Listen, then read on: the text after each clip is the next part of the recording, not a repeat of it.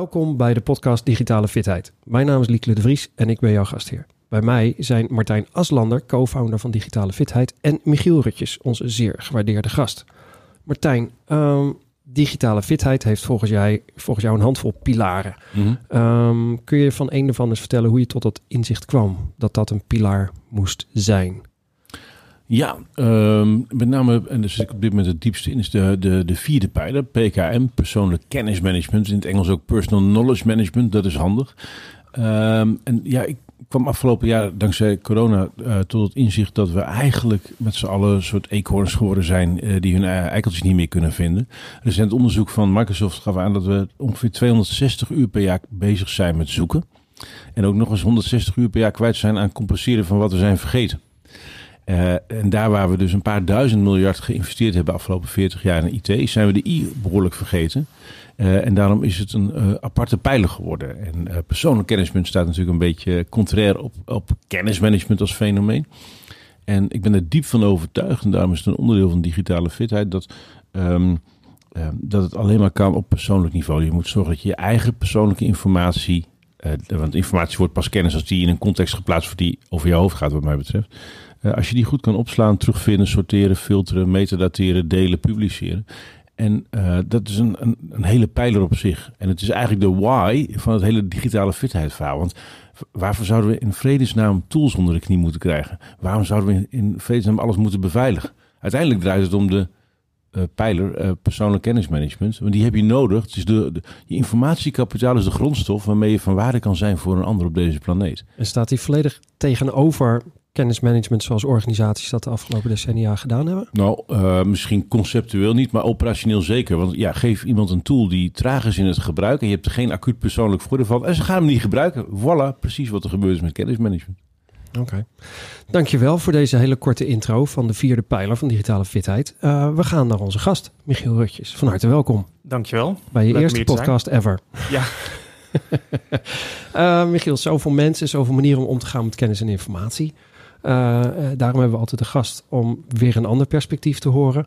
Uh, jij hebt ervaring met complexe innovatieprojecten, onder andere bij Wielink. Uh, heel recent was je nog ad interim bij de GGD Goor Nederland om ze daar te helpen met hun informatiemanagement rondom de coronapandemie. Ja. Nou, dat is natuurlijk hartstikke actueel, dus daar gaan we natuurlijk wat voor vragen. Maar daar ligt ook een vergrootglas op, dus wellicht kun je daar niet alles over zeggen. Um, was het, uh, was het een, uh, een, een, klus met, met heel veel hoge druk of viel dat eigenlijk wel mee? Nee, dat was, er was zeker wel hoge druk. De, de, iedereen voelt dat. Iedereen wil weten hoe de pandemie verloopt. En daar zit je middenin. En um, ja, er zijn gewoon situaties. Ik zat, ik zat hoofdzakelijk in de hoek testen. Je had eigenlijk drie, ook drie pijlers. testen, vaccineren en bronnencontactonderzoek. Ik zat in de hoek testen. En zeker in het begin, toen ik daar was, um, ja, test lag onder vergrootglas. September, oktober, november, de Excel-straten moesten er komen. Er moest veel meer getest worden. Um, en als dan de minister iets zegt tijdens een uh, persconferentie... waar wij nog niet van op de hoogte zijn... en wat dan binnen een aantal weken live moet zijn... ja, dan is het weer even alle zeilen bijzetten en ervoor gaan. Um, en dat is, uh, dat is wel hoge druk, maar ergens ook gewoon heel gaaf uh, ook om te zien dat, om in de NOS-app te lezen hoe je dag eruit gaat zien de volgende dag, ja. bijvoorbeeld. Er was ja. geen gebrek aan urgentie. Nee, nee, ik, werkte, ik werk hoofdzakelijk in de zorg, uh, langdurende zorg, dus gehandicapte zorg, ouderenzorg.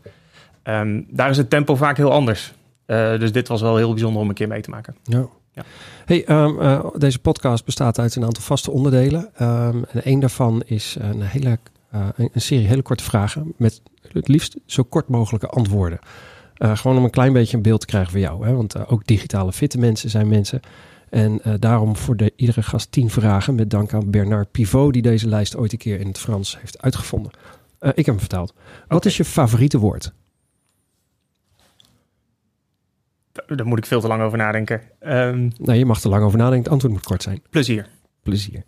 Wat is jouw minst favoriete woord? Energielek. Waarvan raak je opgewonden?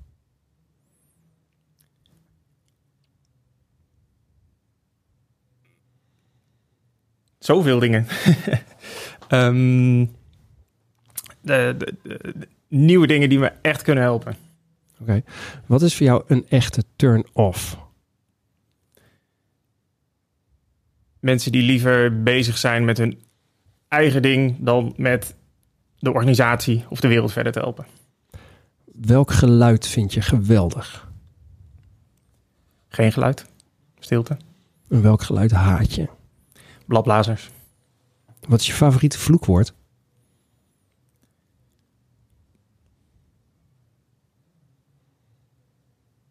Ehm, Je kunt gewoon niet kiezen, zoveel heb je daar. ja.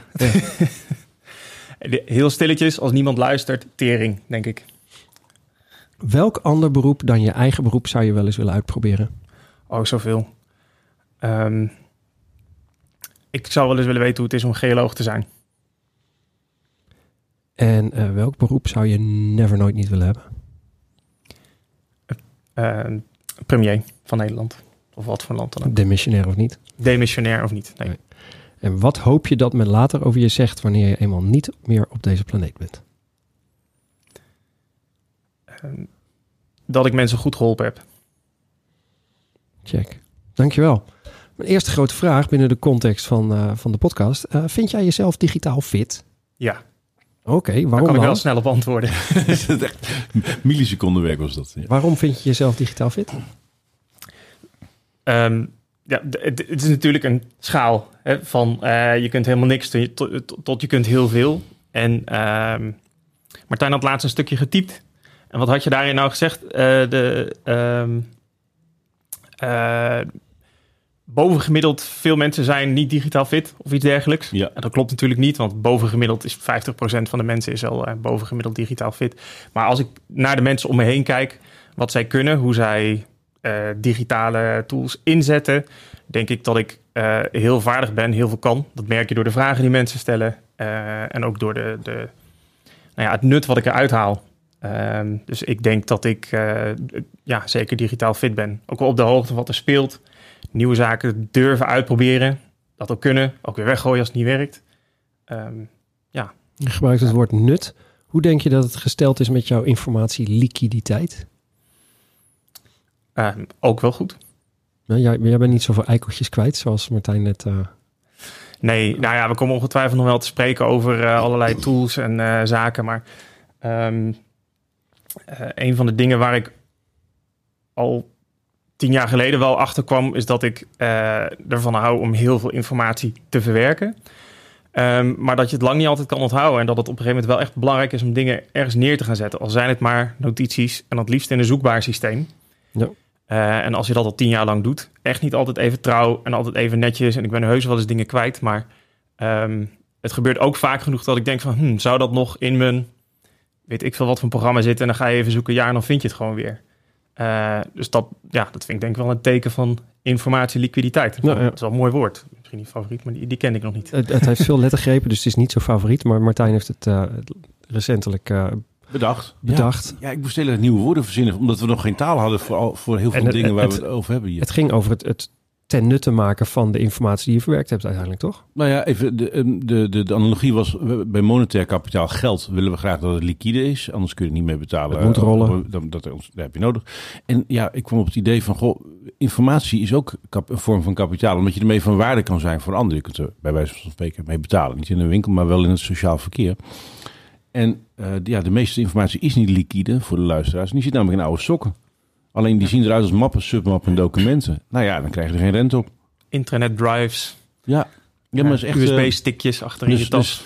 En ik merk ook dat de term goed landt bij mensen. Zeker in het zakenleven. Als je zegt, joh, jullie informatie is niet liquide, dan kun je het niet uitgeven en dan bouw je geen sociaal kapitaal. Dat, je, je legt het drie keer uit en dan zie je ze kijken. Ja, maar dat klopt.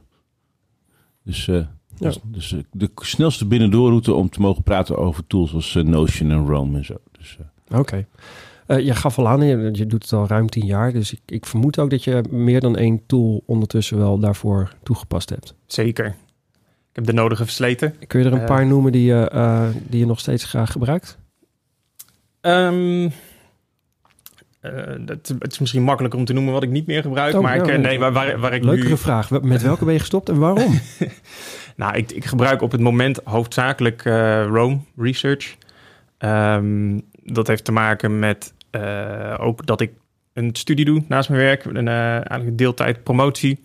eh, waar het echt heel fijn voor is. En ik merk dat het ook fijn is om gewoon in mijn werk en voor andere dingen ook privé lijstjes bij te houden van cadeaus die ik misschien ooit nog voor de kinderen wil kopen, dat soort dingen. En dan wordt het vanzelf second nature. Um, maar dat begon allemaal in de hoogtijdagen van Evernote natuurlijk. een app waar ongetwijfeld al ook veel over gezegd is, maar um, ja, die, die wat mij betreft dan een beetje over zijn piek heen is. Wat mm -hmm. gewoon echt een sleur werd om mee te werken. Ik heb hele lichte tools gebruikt als Bear en Notion wel geprobeerd. Dat was hem voor mij niet. Ik gebruik Draft heel veel. In ieder geval om alles heel snel te verzamelen op iOS-apps en op de Mac. En dat later weer naar Rome te verhuizen als het in één keer als het nodig is om, zo, om de zoveel tijd. dus dat zijn sowieso wat, wat tools. En, en uiteindelijk, je zegt nu al, je, er zit ook een, een, manier van werken achter. Was dat iets wat je tien jaar geleden meteen ook al in de vingers had? Nee, nee, dat is. Daar loop je de hele tijd tegenaan. Hè? Um, Weet je nog hoe dat ongeveer was? Die eerste periode dat je dacht, ik moet toch handiger gaan vangen? Ja, ik, ik ben in 2009 afgestudeerd als fysiotherapeut. Nou, dat is een, uh, qua, qua informatiedichter. Je hebt je, je patiëntendossier en dat, dat is het ongeveer wel, wat overdrachtjes. Uh, maar toen ben ik overgestapt naar Vilans. Uh, een bureau dat hier om de hoek zat, in ieder geval destijds. kenniscentrum voor langdurende zorg. En ineens was daar heel veel informatie. In, gewoon in overleggen, in documenten.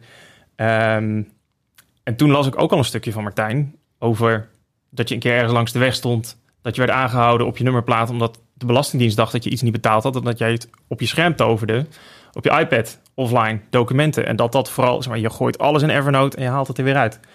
Dat was wel een trick dat ik dacht van, hé, hey, dat, is, uh, dat heb ik nodig. Um, dan ga je daarmee werken, maar dan loop je er ook weer heel snel tegen de limieten aan. Je zit in een overleg, ik moet heel snel iets kwijt, of ik, ik ben aan het bellen, ik moet even dit nu noteren.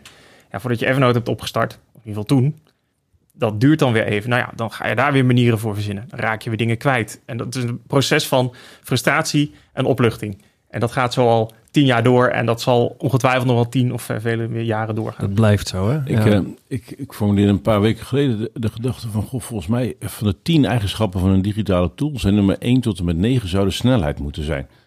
Uh, ik ben nieuwsgierig hoe jij dat ziet. Want volgens mij op het moment dat het te traag is... Uh, memoreer het al even... om een tool op te starten dan ga je het waarschijnlijk niet doen als je dat een aantal keren per dag uh, die behoefte hebt. Hoe zie jij dat? Nou, um, een, een, een, klassieker erbij halen. Um, Getting Things Done. Mm -hmm. Verschrikkelijk boek. Mensen, als je het niet hoeft te lezen, ik, uh, ik zou het je afraden. Pak liever een samenvatting. Maar de belangrijkste les die ik daaruit heb gepakt is capture. Ja. Uh, het is belangrijk om heel snel te kunnen vangen. Om mm -hmm. alles te kunnen vangen. En daarna is het goed om bewust achter je desk te gaan zitten met je computer. Oké, wat heb ik allemaal gevangen? Wat wordt daar thuis? Om daar ook over te denken, zodat het in je hoofd ook blijft rondborrelen. En je daar ideeën uit krijgt. Dan heb je juist die tijd nodig. Ja, en dat is helemaal niet ergens die even lang duurt om op te starten. Pak je een kop koffie. Um, maar het is wel, de, de, de, snelheid is een belangrijk aspect dat je, om, om dingen te vangen, denk ik. Om ja. ze, en om te zorgen dat ze op een plek zitten dat je ook direct kan vertrouwen. Daar staat hij goed, daar kom ik hem nog wel een keer tegen. Uh, misschien vanmiddag, misschien over een week. Zo. Ja, want als je echt gemotiveerd bent om te zoeken, dat zeg je ook altijd, Martijn, dan ga je ook net zo makkelijk de kelder wel in, uh, wat verder weg. Ja, dat klopt. Ja, Evernote, ik hoor trouwens over Evernote goede berichten de laatste maanden. Het schijnt dat uh, Evernote snapt, joh, met een install base van een paar honderd miljoen uh, users moeten we daar misschien toch nog weer wat mee. En uh, ja, met de opkomst van de andere note-taking apps voelen ze de concurrentie aankomen. En ik heb het gevoel, de, de user interface begint wat sneller te voelen. Um, zou mij niet verbazen als we Evernote nog een enorme comeback gaan zien. Uh, Je ziet ook de opkomst van OneNote uh, uh, overal in, in, organisaties, dat ze dat een beetje beginnen te snappen. Hm. Wat daar handig aan is. Dus ik, ik denk dat de rol van Evernote nog niet uitgespeeld is. Nou, moet mij ze lastig met, hoera, we hebben nu ook taken. Ja, ja. Toen dacht ik, wacht even. Ja, hoe dan? Nee, nee maar Evernote is gewoon te traag. Maar even, laten we eerlijk zijn. we hebben net de Worldwide Developers Conference gehad van Apple. Apple gaat natuurlijk systeembreed uh, op, op, op, um, op foto's OCR toepassen. En voor de luisteraars die dat niet kennen, OCR, Optical Character Recognition, is een technologie. Uh, en daar is Evernote heel groot mee geworden, waardoor je uh, tekst kan lezen in plaatjes. En zelfs bij Apple, vanaf september kun je op je iPhone en je iPad en je Mac kun je gewoon een telefoonnummer in een foto aanklikken en dan gaat hij dat bellen. Nou, nou ja. ik zag laatst op Twitter echt iemand die had een, een laptop op de achtergrond en die had daarin een regeltje, had hij nog herkend.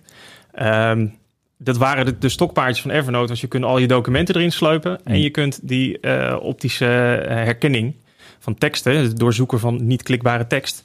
Um, ja, en dat, is, dat brokkelt af. Ja. Tegelijk hebben ze, ze hebben natuurlijk voldoende unique selling points om, het- om de comeback te maken. Moeten ze zeker doen. Eh, maar dat heeft wel heel lang geduurd voordat ze op dit punt Ja. zijn gekomen. Maar als je, als je het nou hebt over ehm, het nog minder makkelijk maken om eh, de informatie uit je omgeving te filteren. Hè? Als, Mhm. als deze software op de camera had gezeten die eh, het Pieter Omzicht functie elders eh, eh, had gecaptured. Ja. Stel je dat eens voor, dat je met je telefoon straks gewoon alles wat om je heen is, wat te- leesbare tekst is, dat dat actionable Indexeer, gepresenteerd indexeerbaar. zou kunnen worden Ja, aan jou. ja. Dan, dan Stel dat je nu gek. journalist bent en je Ja. luistert naar deze podcast. Nou, dan bouw je straks een scriptje die gewoon alle foto's die via de AP langskomen even Ja. naar het OCR. Ja. Eh, en alle trigger words zet je aan. En voor je het weet eh, laat je een computer het van je werk, voor je researchwerk doen. Ja. Eh, eh, en, en, dit, en we zijn er nog lang niet. Hè. Het is nog steeds het begin van de, van de digitale tijdperk. Eh, er is, de- de- straks is dit allemaal... Nu, nu vraagt het nog heel veel ontwikkeling. Zelf dingen instellen. Ehm, dat Apple dit nu al gewoon inbouwt op besturingssysteemniveau. Ja, dat zegt al iets over hoe ver we gekomen zijn. Ik weet ook nog dat gezichtsherkenning, dat dat... Dat was eh, tien jaar geleden was dat gewoon ondenkbaar. Nou, dat zit nu al vijf jaar gewoon in je, in je smartphone. Daar Nou- denk je niet meer over na. Nou zegt de Europese Unie, misschien moeten we het gewoon maar gaan verbieden op allerlei toepassingen. Gezichtsherkenning. Nou ja, on-device of online, dat maakt allemaal nog Ja. wel uit. Ja, Dat is een ja, heel andere discussie. Ja, nou, ja, het punt is een beetje, het is, niet hoe, het is niet het formaat van je data, maar het is wat je ermee doet, hè, waar je het voor nodig hebt. En of je dat, of je dat eh, hanteerbaar kan maken. Kun je vertellen over je dagelijkse routines met betrekking tot informatie? Ja, nou de, de, ehm, de moeilijkheid daarvan, je noemde net Wielink, dat is een adviesbureau waar ik werk. En van daaruit word ik de, hele tijd eh, eh, uitgeleend eigenlijk aan verschillende organisaties. En dat betekent dat mijn routines ook om de zoveel maanden weer helemaal op de schop gaan. En ik zit nu in zo'n periode tussen twee opdrachten, dus het is allemaal heel fluïde. Ehm, maar in het algemeen komt het erop neer dat je eh, de hele dag door ehm, informatie tot je krijgt. En daar moet je wat mee. En wat ik probeer en wat zeker in de GGD-tijd niet lukte, omdat gewoon vanaf half negen 's ochtends, acht uur 's ochtends ben je aan. Ehm, maar ik probeer de tijd tot negen uur 's ochtends, half tien, voor mezelf te houden om te zorgen dat je je e-mail hebt weggewerkt, om te zorgen dat je door je takenlijst hebt gekeken, doordat je je, je meetings even voorbereid hebt. Ehm, en er zitten ook wel allerlei eh, automations in, bijvoorbeeld shortcuts. En dan eh, die haalt Ehm ze altijd weer even instellen met een nieuwe kalender van een nieuwe, nieuwe opdrachtgever. Maar die haalt Ja. alle ehm, afspraken van die dag eruit. Eh, liefst nog probeert hij eruit te halen wie er allemaal bij zijn. Formateert dat in een tekstje en zet in Rome vast gewoon een templateje klaar waar ik zo mijn aantekeningen bij kan zetten. En dat het Wa- altijd weer zoekbaar is. Wacht even, dan gaan nu mensen Ja. luisteren en Ja, denken, precies. wacht even, Die doe ontleden- even in slow motion. Die ontleden En, eh, en eh, hoe heb je dat technisch geflikt? Je hebt, Ehm, hebt een, de, de, de calendar, dat is een, een, een Google iCal. calendar, iCal of Ja, een Exchange, Microsoft, Microsoft calendar. meestal. Ja. Ehm, ik zeg shortcuts, dat is niet waar. Ik doe dat met Keyboard Maestro op de Mac. Ehm, shortcuts komt nu ook naar de Mac binnenkort. Je Ja. had het al over WWDC. Eh, daar kijk ik erg naar uit. Nou, wat je nodig hebt is een programma wat, wat je toegang kunt geven tot je kalender. En die ziet dan, hey, ik heb een heel lijstje afspraken. Die zet die om. Ja, je gebruikt de programmeertaal, de programmeeromgeving, eigenlijk low-code in moderne taal. Ehm, om daar een aantal stappen mee te zetten. Nou, de eerste stap is dat hij al die afspraken aan mij presenteert en vraagt: wat is nou een vergadering waar je aantekeningen van wil? Want er staat ook gewoon in eh, op tijd naar huis kinderen van opvang halen. Nou, dus dan klik ik aan, nou, die, die, die, die. En dan eh, haalt hij informatie uit de kalender. Nou, wie erbij zijn, hoe laat die afspraak is, ehm, de titel daarvan. Die plaatst hij in een tekstje. Dan gaat hij eigenlijk gewoon een platte tekst een opstellen. punt TXT bestand. Eh, nee, hij haalt gewoon die informatie uit de kalender. Oh ja, ja. maar Die dat- houdt hij in zijn geheugen, maakt Ja. er platte tekst van. ja, Ehm, die formateert dat. En uiteindelijk eh, zet hij dat gewoon op mijn clipboard. Zodat ik in, eh, dan ga ik naar mijn Rome, naar mijn daily notes. Ik druk één keer op plakken. En dan staan al die meetingjes daar netjes onder elkaar. ja. En eh, voor de luisteraars die Rome niet kennen, Rome zijn Rome Research. Ja. En eh, is eigenlijk eh, workflow on steroids.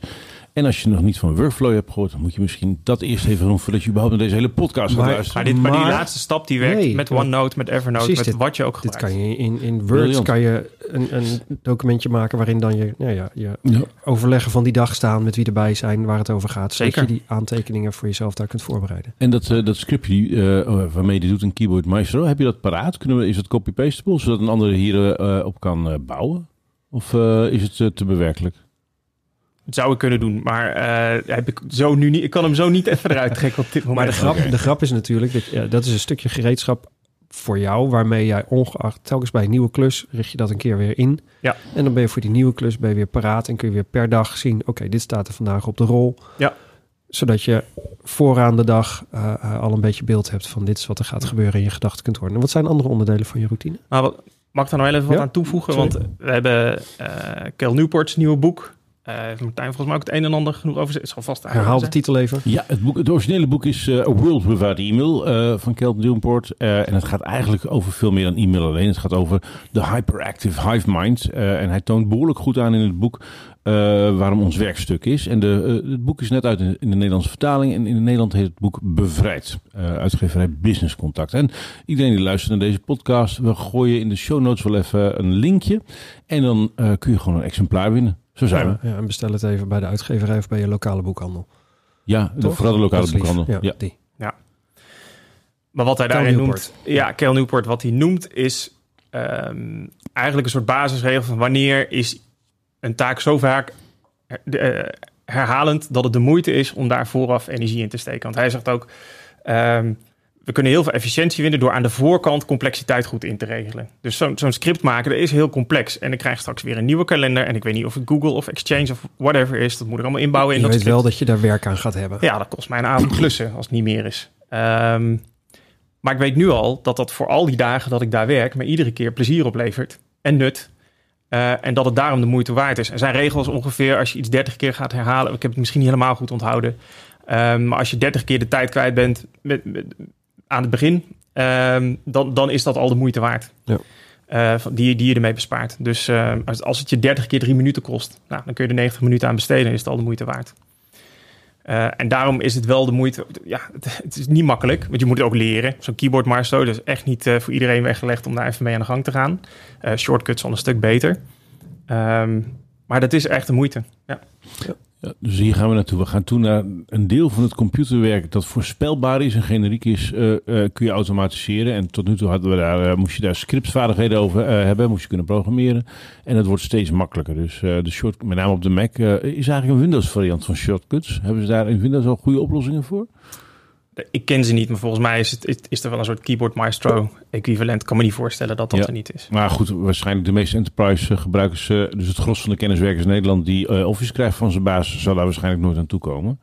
Waardoor we nog meer tienduizenden, honderdduizenden uren down the drain hebben. Oh, Omdat... nee, stop maar, stop, stop maar. Ja, Dit gaat heel is erg over wat jij, hoor, wat jij als mens dus kunt doen om die, die wereld voor jezelf eh, eh, leuker en managebaar. Want, want dat is wat het oplevert. Je weet wat de dag gaat brengen. Ja. Je bent voorbereid, dus die meetings die zijn ook gewoon beter dan wanneer Ja. er zit en je eerst nog afvraagt van waar, waar gaat het ook weer over.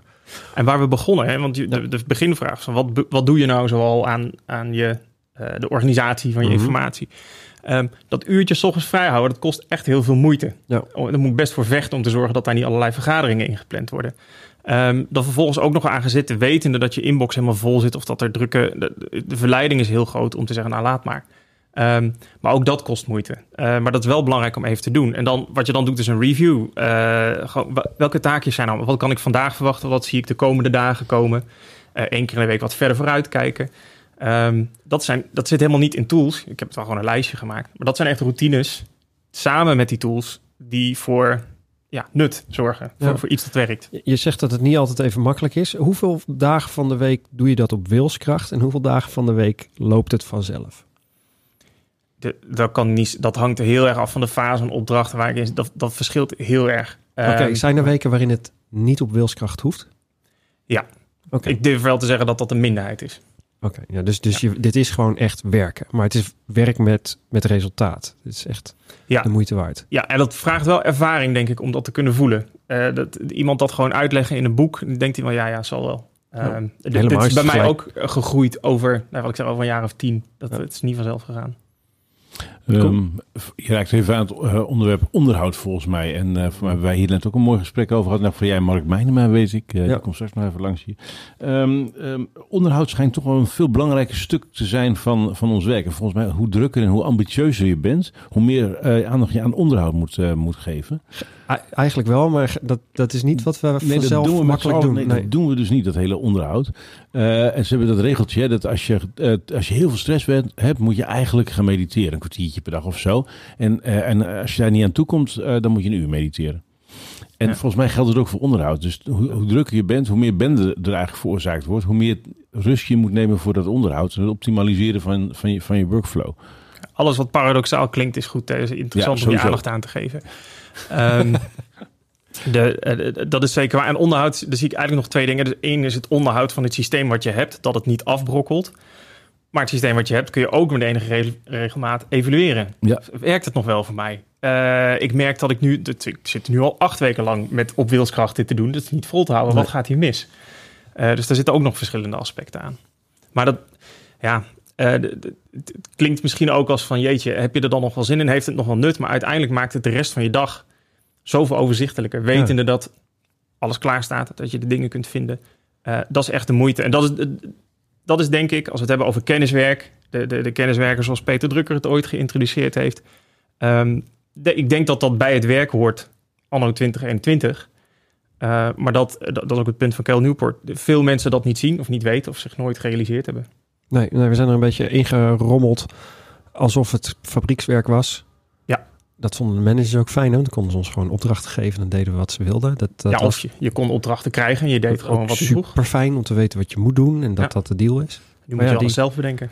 Ja, de, die, die, die vrijheid om zelf te organiseren, die, eh, die neemt toe. Eh, ehm, tegen wil en dank ook soms wel. Ehm, eh, heb, heb je ook een avondroutine op het gebied van informatie en kennis? Nee, ja, uitschakelen. Uitschakelen.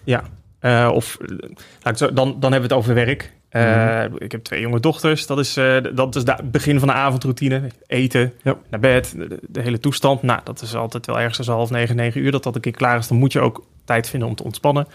Ehm, maar zoals ik eerder al zei, ik ehm, doe ook nog deeltijd promotietraject. Ehm het is de Professional Doctorate in Systemic Practice. Als ik toch de ruimte heb om dat even te mogen noemen. Dat gaat over ook de complexiteit en de systemische achtergrond van nou, kenniswerk, het werk wat we doen. Dat is, dat, daar zit wel veel overlap in. Maar ja, dus dat promoveren, dat gebeurt wel veel in de avonturen. En dat heeft ook zo zijn kennismanagement. Alleen dat, doe, dat is veel meer individueel. Veel, meer, veel minder afhankelijk van anderen. Dus dat is wel een heel ander... En dat, dat is veel minder geritualiseerd. Maar wel, het heeft ook zo zijn proces.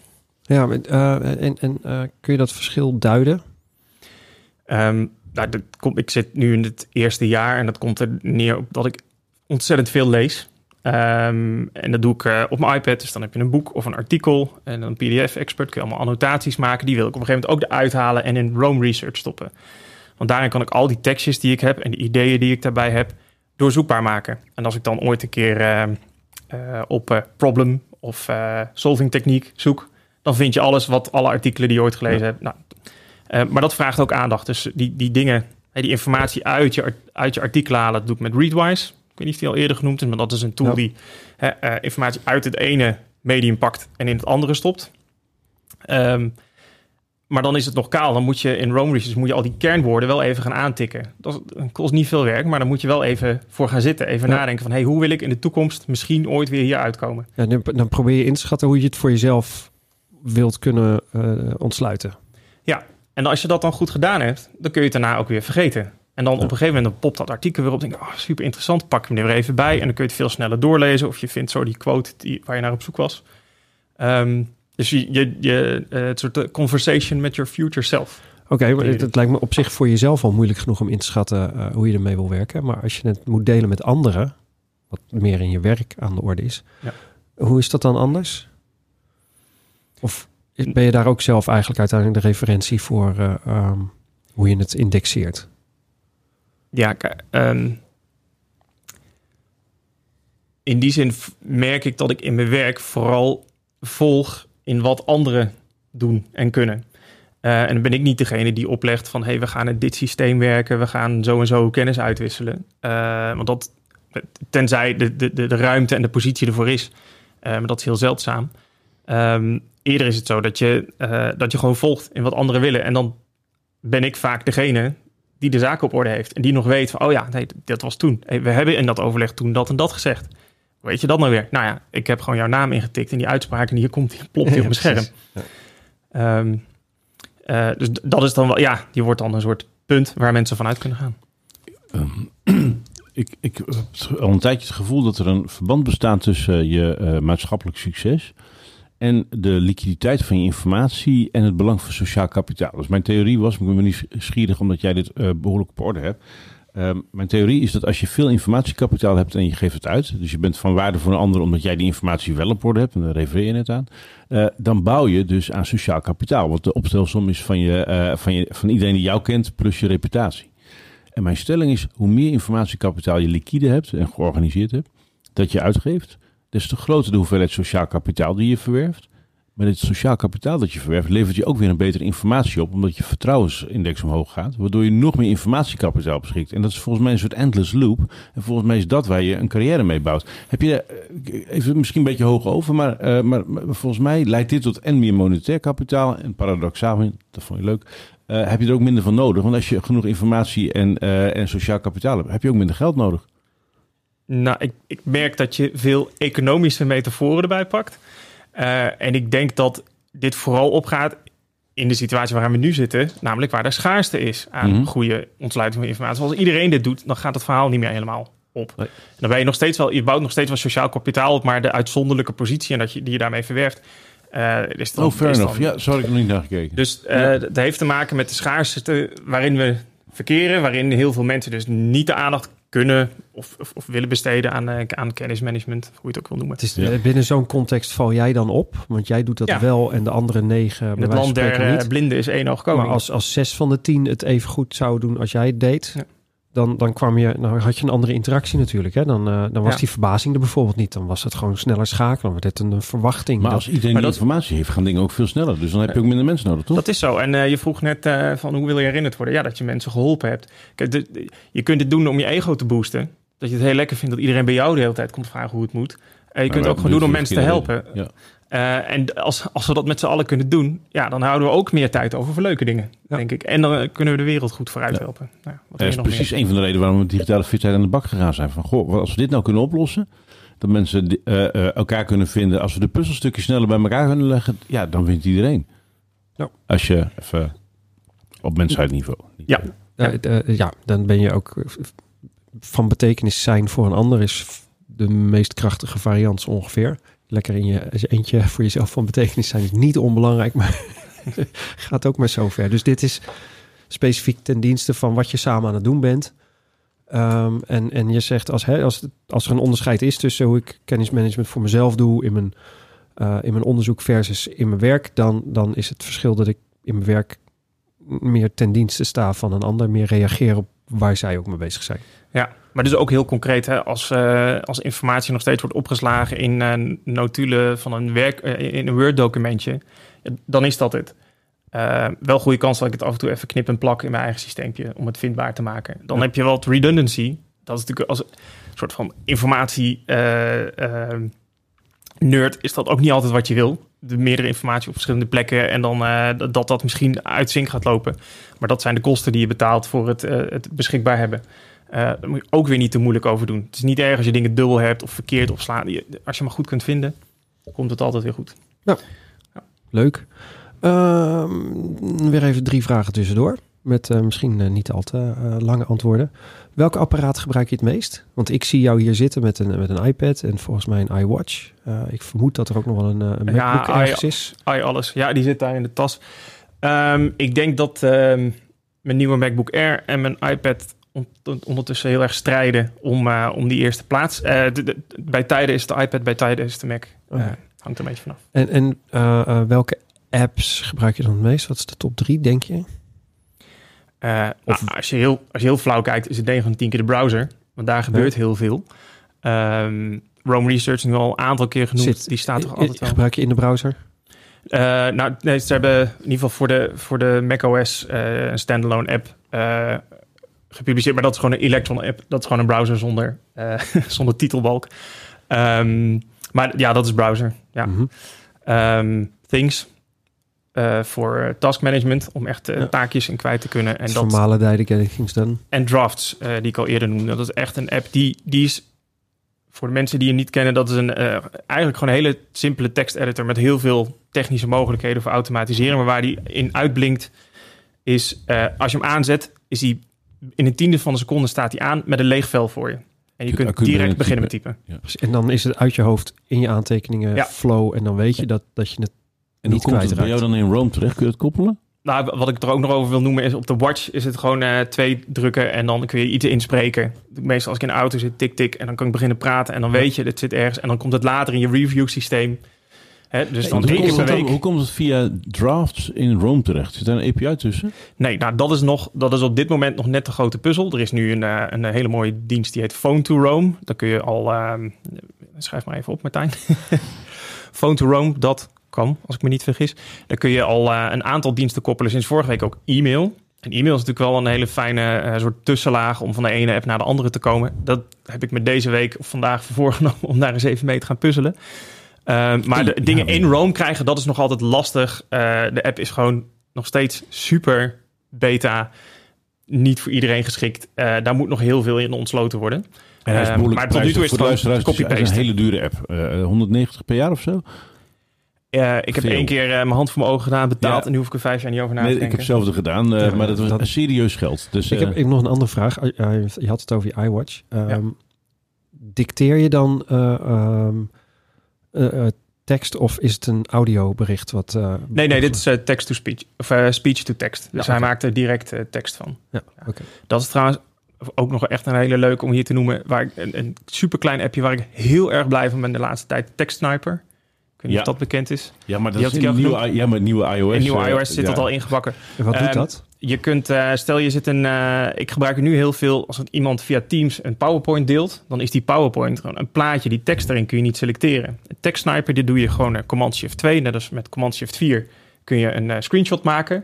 Krijg je hetzelfde, die trek je over die tekst en hij OCR't hem. Ja, dus hij maakt van die tekst gelijk zoekbare tekst, zet het op je clipboard.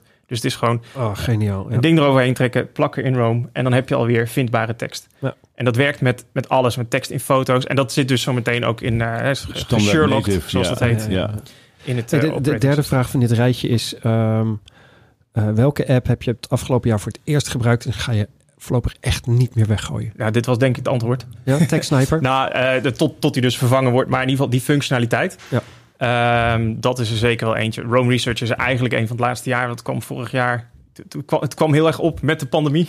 Ja. Zo daarom ook we tijd om leren kennen. Ja, Ja. Ik, ik zat erover te twitteren. Martijn die snapte het even niet. En eh, Ik kwam er niet uit. Ik help, durft, heb je durft te vragen. Zei, oh Martijn, ik help je wel even. Toen hebben we een half uur, hebben, heb je me er doorheen getrokken door de leercurve. Toen dacht ik, oh, dit is vet. Dus Ja. ja.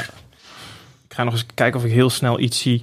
Ehm, nou ja, de Readwise is ook niet echt een app, maar dat is wel echt een dienst die, eh, die me heel erg helpt. En dan kun je dus je, je, je, je Apple Books of wat, je Kindle, wat je ook gebruikt. Maar ik gebruik PDF Expert om al die wetenschappelijke artikelen te lezen. Ja. Nou, die haalt al die annotaties, alles wat je erin aantekent, haalt hij eruit. En dan maakt hij netjes eh, tekst van. En zo kun je ook eh, threads uit Twitter kun je heel makkelijk. Je ziet dat heel vaak, lange interessante Mhm. threads. Readwise IO, Save Thread. Nou, die gaan dan ook allemaal door de cloud staan. Als je Rome opstart, staat het er allemaal al netjes in. Ehm, dat zijn toch wel een paar apps die ik, eh, eh, waar ik voorlopig nog niet van af ben. Check. Ehm, hoe... eh, we vroegen net je aan het begin, vind je jezelf digitaal fit? Je zei ja en ik denk dat ik het met je eens kan zijn, zo op basis van dit gesprek tot nu toe. Heel goed. Ehm, eh, eh, van, van, van nul tot waar je nu bent, hè? Ehm, waren er momenten met echt van die doorbraak inzicht dat er nog één keer een kwartje viel? Of dat je heel lang met een obstakel moest worstelen en op een gegeven moment er overheen kwam? Nee, dat, het, zijn, het zijn meerdere kleinere momenten. Geen, geen enorm ding. Ik weet wel dat, nou ja, toen, toen de, de, begintijd van iPhone en iPad, zeg rond de 2010, ehm, eh, toen er echt apps kwamen die heel specifiek, want tot die tijd gebruikte eigenlijk alleen maar Office, heel generieke apps. Eh, en Evernote die heel duidelijk zijn van nee, om dingen op te slaan en om dingen niet te vergeten. Ook dat symbooltje van die olifant, Ja, ideaal. ja. Ehm, dat je toen merkte van hé, hey, er, er ontstaat hier iets. En dat is eh, waar ik me over die tien jaar over verbaasd heb, is dat het maar blijft groeien. En dat ook eh, heilige huisjes links en rechts omvergeworpen worden. En opnieuw omvergeworpen worden. En dat er nieuwe, betere versies komen. Ehm, wat wel, denk ik, wat wel echt een moment was, was toen Workflow eh, voor iOS uitkomt. Is toen uiteindelijk door Apple gekocht en nu shortcuts van gemaakt. Ehm, dat, is wel, eh, dat was wel echt een moment dat automatisering Uh, dat je gewoon appjes aan elkaar kon knopen. Dat je dat niet via if this and that, dat van de cloud afhankelijk bent. Dat de helft van de tijd stuk gaat of heel lang duurt als je er niet voor betaalt. Maar gewoon on-device, tekst heen en weer tussen appjes. Um, en dat ze dat heel erg zijn gaan doorontwikkelen, dat heeft denk ik wel een groot verschil gemaakt. Ja. ja. En dat, dat, dat was niet jouw, jouw beslissing om dat te doen, maar dat is wat het ecosysteem als geheel uh, jou bracht op een gegeven moment. En daar zat je vooraan bijna. Ja, dat is wel leuk om te vertellen voor de luisteraars. Dat, uh, dat eigenlijk uh, digitale fitheid is ont, ontsproten uit iets anders wat we in de begintijd van de coronacrisis gingen ontwikkelen. Namelijk Wouch. Wouch.com. We kwamen erachter dat je NFC-stickers in China kon kopen, grote hoeveelheden. Die, en dan waren ze niet zo duur per stuk. En dan kon je mee interacteren via de Shortcuts-app op de telefoon. Nou, dat was echt feest. Dus we hebben een platform opgebouwd dat heet Workflows, Automation en Shortcuts. Vanuit de gedachte van, goh, uh, binnenkort kun je hele reeksen, je kunt een sticker op je koelkast plakken en dan hou je telefoon er tegenaan en dan, uh, dan zet je automatisch, er moet meer melk uh, komen op je boodschappenlijst. Nou, dat hele proces, ik denk, als je, er zijn zoveel patronen te ontdekken die je kunt automatiseren. Alleen, ja, we kwamen er ook achter dat de, de massa is daar nog lang niet. Die moet eerst snappen wat Altap is. Uh, maar we zien nu pas dat de, de QR-code eindelijk dat bestaat ook al 15 jaar. Ja, maar, het heeft nu een soort van gemeengoed geworden. En zelfs dat nog niet eens. Nee, maar uh, zeggen mensen toegang tot bier. Er zetten een QR-code tussen en, uh, en ze leren het heel snel. Want het was met name de horeca volgens mij uh, die, die, die QR-codes. Ja, en Ideal nu, hè, dat, ja. die doen dat heel goed. Ja. NFC, ja, die zie je ook steeds meer. de mensen moeten gewoon snappen dat het, het OV-chipkaartprincipe... dat je het ook gewoon thuis met je telefoon kan doen. Um, maar dat is, ja... Dat, dat, je ziet dat en je denkt, oh, ik zie duizend toepassingen en dan kost het gewoon nog even een aantal jaar voordat er eindelijk een keer wat mee gebeurt. Hey, uh, zou je van jezelf denken dat je nog digitaal fitter kunt worden? Zeker. Waar zie je de mogelijkheden? Het is meer een definitiekwestie. Ik denk dat je nooit uh, kunt zeggen van, nou, ik ben nu de... Ik bedoel, Arnold Schwarzenegger is ook nooit gestopt met sporten. Je, je blijft uh, trainen, ja, dat, dat sowieso, ja. Um, uh, dat onderhoud hoort er ook bij. De, de, de, ik kan wel op het fitheidsniveau blijven, maar de apps die ik gebruik, ja, die gaan ook één voor één omvallen. Om wat voor reden dan ook. Dus je zult altijd, in ieder geval, je moet je fit moeten blijven, of moeite moeten doen om fit te kunnen blijven. Um, ik denk dat daar zeker ook nog wel meer mogelijkheden zijn. Dat ik ook nog een heleboel dingen onhandig doe.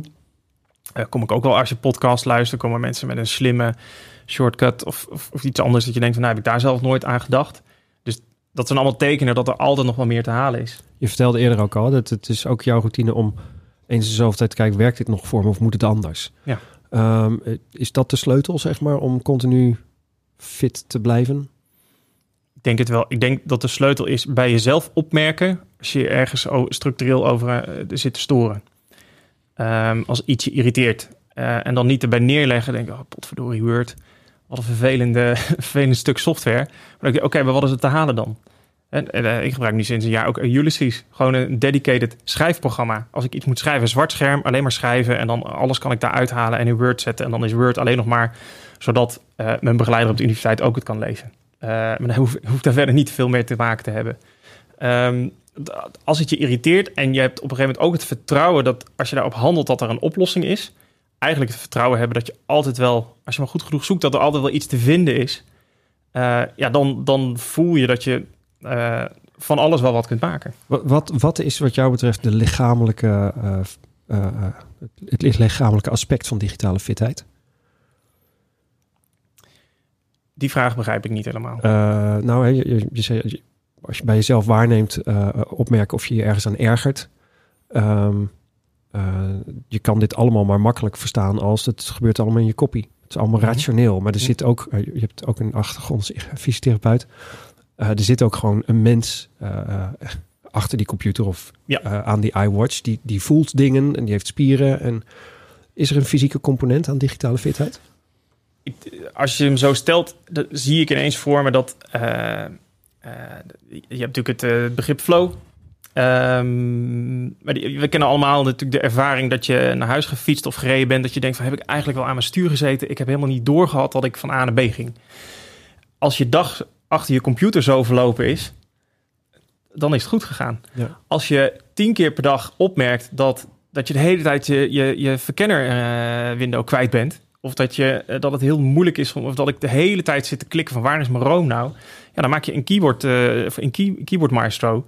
Shortcut. Ik heb mijn caps lock eh, eh, veranderd van knop. Ik doe nu caps lock R en poef, hij staat altijd in één Ik denk niet eens meer over na. En je maakt het frictieloos. Dus als je een dag niks hebt opgemerkt, dan is je fitheid lekker op orde. Dan ben je goed in sync met je systeem. Als je de hele dag zit te storen aan dingen... en, en zeker als je opmerkt dat het de hele tijd dezelfde dingen zijn... Weet dan dat je daar wat aan kan doen. We hebben natuurlijk een vijfde pijler. Hè? Die gaat over technologie gebruiken voor je eigen ontwikkeling en groei.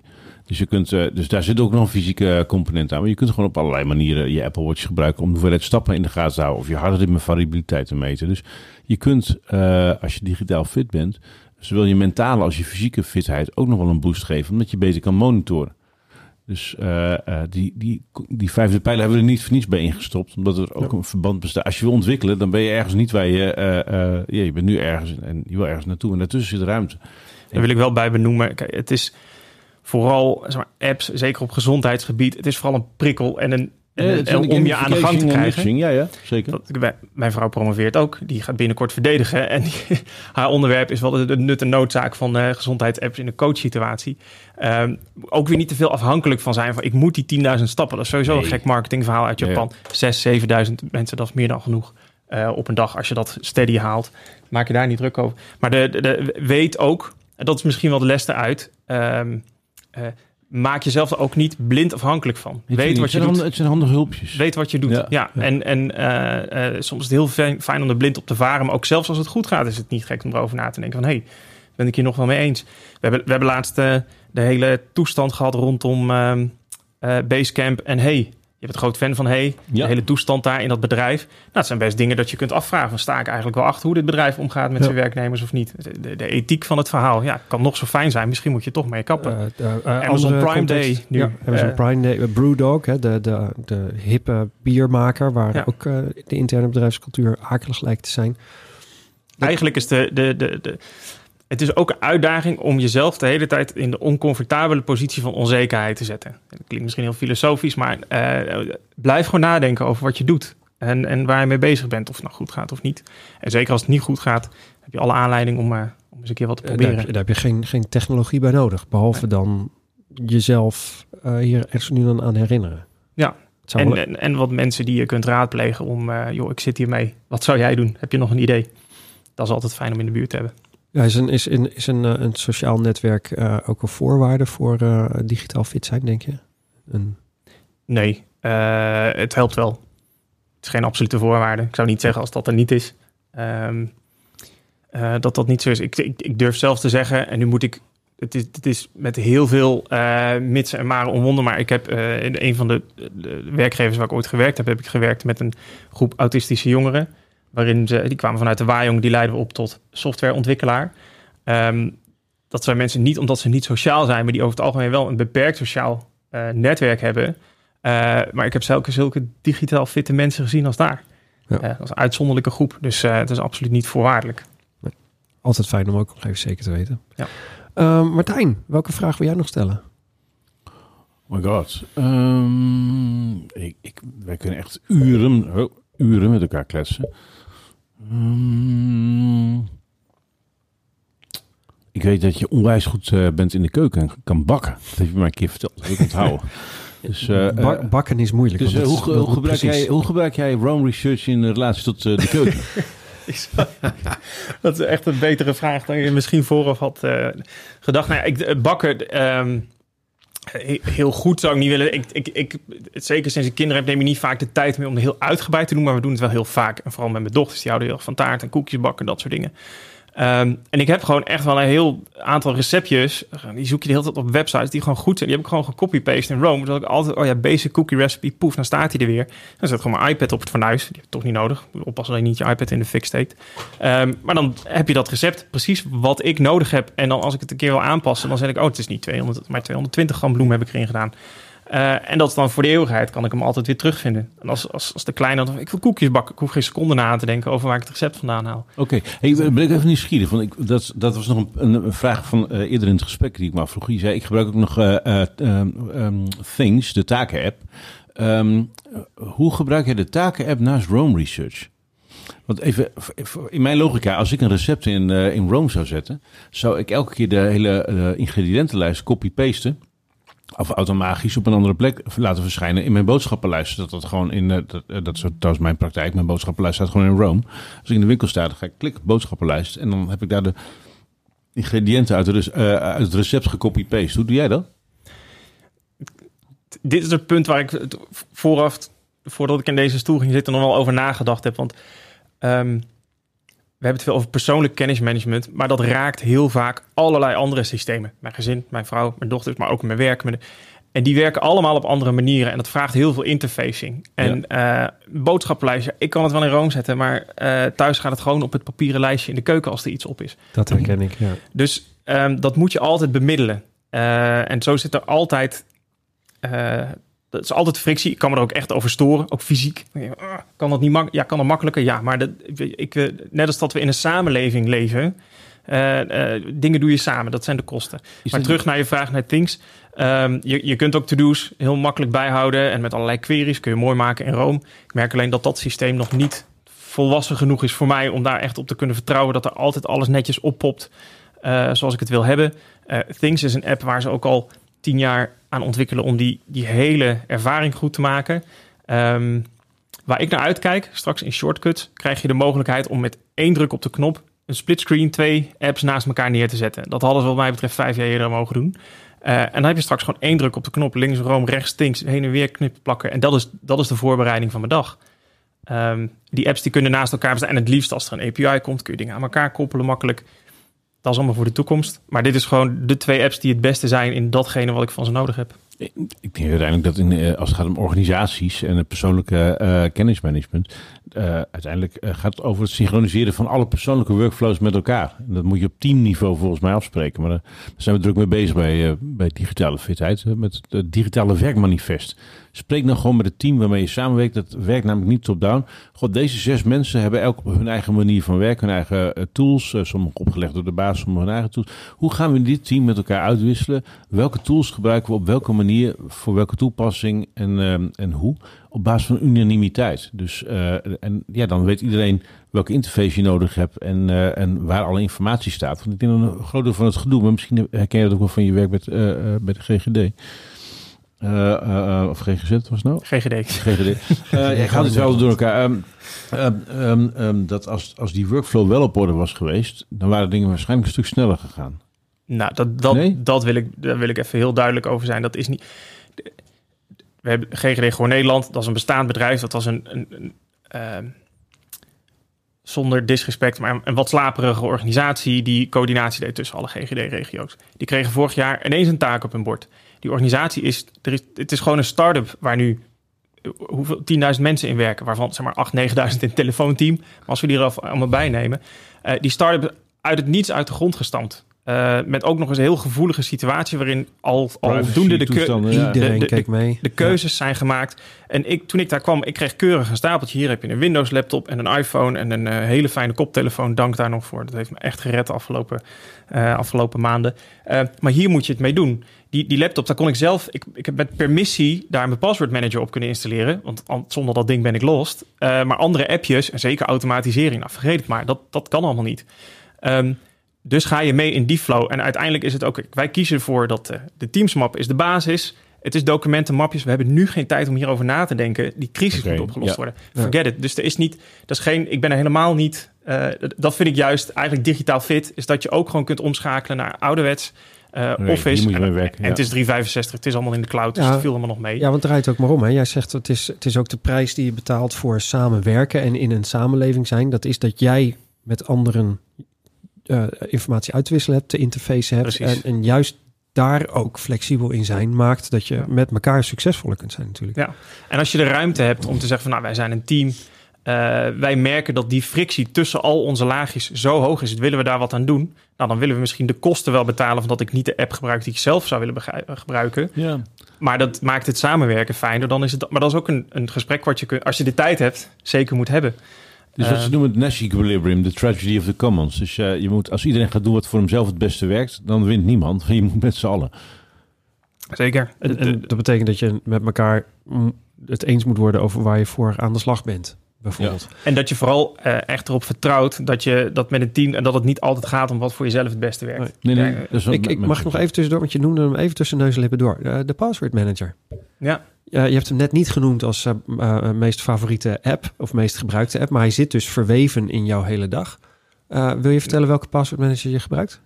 Ja, ik gebruik al sinds 2007 denk ik OnePassword. Ik weet niet of ze toen al bestonden, maar... Ja, Vrij het- snel. Het, het voelt zo lang, ja, precies. Ehm, en dat ding is zo verweven dat je er gewoon niet meer over nadenkt. Nee. De, als je het niet hebt, echt... ga gewoon... Het kost je... Ja, het kost, het kost je een dag om alles om te zetten. Het kost je vervolgens weken om erachter te komen... Oh, hier nog, oh, daar nog. En dat, dat je echt de frictie ervaart. En daarna, daarna? hoef je er nooit geen seconde meer over na te denken. Maar Eh, ben je veiliger? Heb je overal een uniek wachtwoord? En two-factor authenticatie zit ingebakken. Ehm, ja, en, en dan het- ook zie ik nog veel mensen die komen met het argument van... oké, maar als ze mijn telefoon pakken en voor mijn neus houden met ge- gezichtsherkenning... dan zitten ze erin. Eh, ja, dat, maar dat is het eh, aanvaardbaar risico, zoals Ja. ik dat noem. Eh, dat is het risico wat ik loop ten opzichte van al die veiligheid die ik voor mezelf inbouw. Dat is ook als iemand een pistool tegen je hoofd houdt, dan... Ja, dan ja, Dan ben je pinpas ook kwijt je Maar creditcard. even, wat en, ik me eh, afvraag, even over die OnePassword. Ehm ik merk dat ik in toenemende mate leun op eh, eh, de geëncrypte versie van de, de sleutelhanger van het Mac-ecosysteem. Ehm, ik heb het gevoel dat die een steeds groter stuk opeet van de functionaliteit van OnePassword. Maar eh, hoe zie jij dat? Omdat je ook eh, eh, op het ecosysteem van Apple eh, draait.